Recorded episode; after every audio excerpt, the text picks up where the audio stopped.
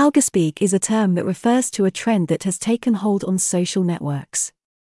In order to avoid having content deleted by moderators, internet users have invented their own coded language to slip through the net.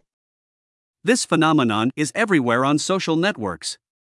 To avoid seeing comments or videos deleted from social platforms, users have been clever enough to invent their own language. The method is simple just replace a word, which can be detected by a platform's moderation system, by another completely different word, an emoji, or with a deliberately misspelled version of the word. And that's what's known as algospeak. This technique has been used on a global scale, especially after the U.S. Supreme Court overturned Roe v. Wade legislation, leading to the restriction of abortion rights in some U.S. states. For fear of having their social media accounts banned, some users simply talked about camping as a coded way of offering assistance to pregnant women seeking abortions out of state. In addition to hijacking words for the purpose of solidarity, Internet users have long been replacing certain sensitive words to avoid having content censored.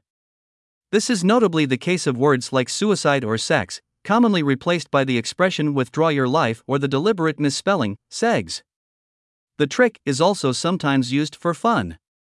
In 2021, TikTokers decided to replace the laughter emoji with the chair emoji, creating an in joke among young internet users. But the algospeak can also be used to share controversial ideas and ban content on social networks. Anti vaxxers recently used the carrot emoji to denote the word vaccine when sharing unverified claims about side effects of the COVID 19 vaccine.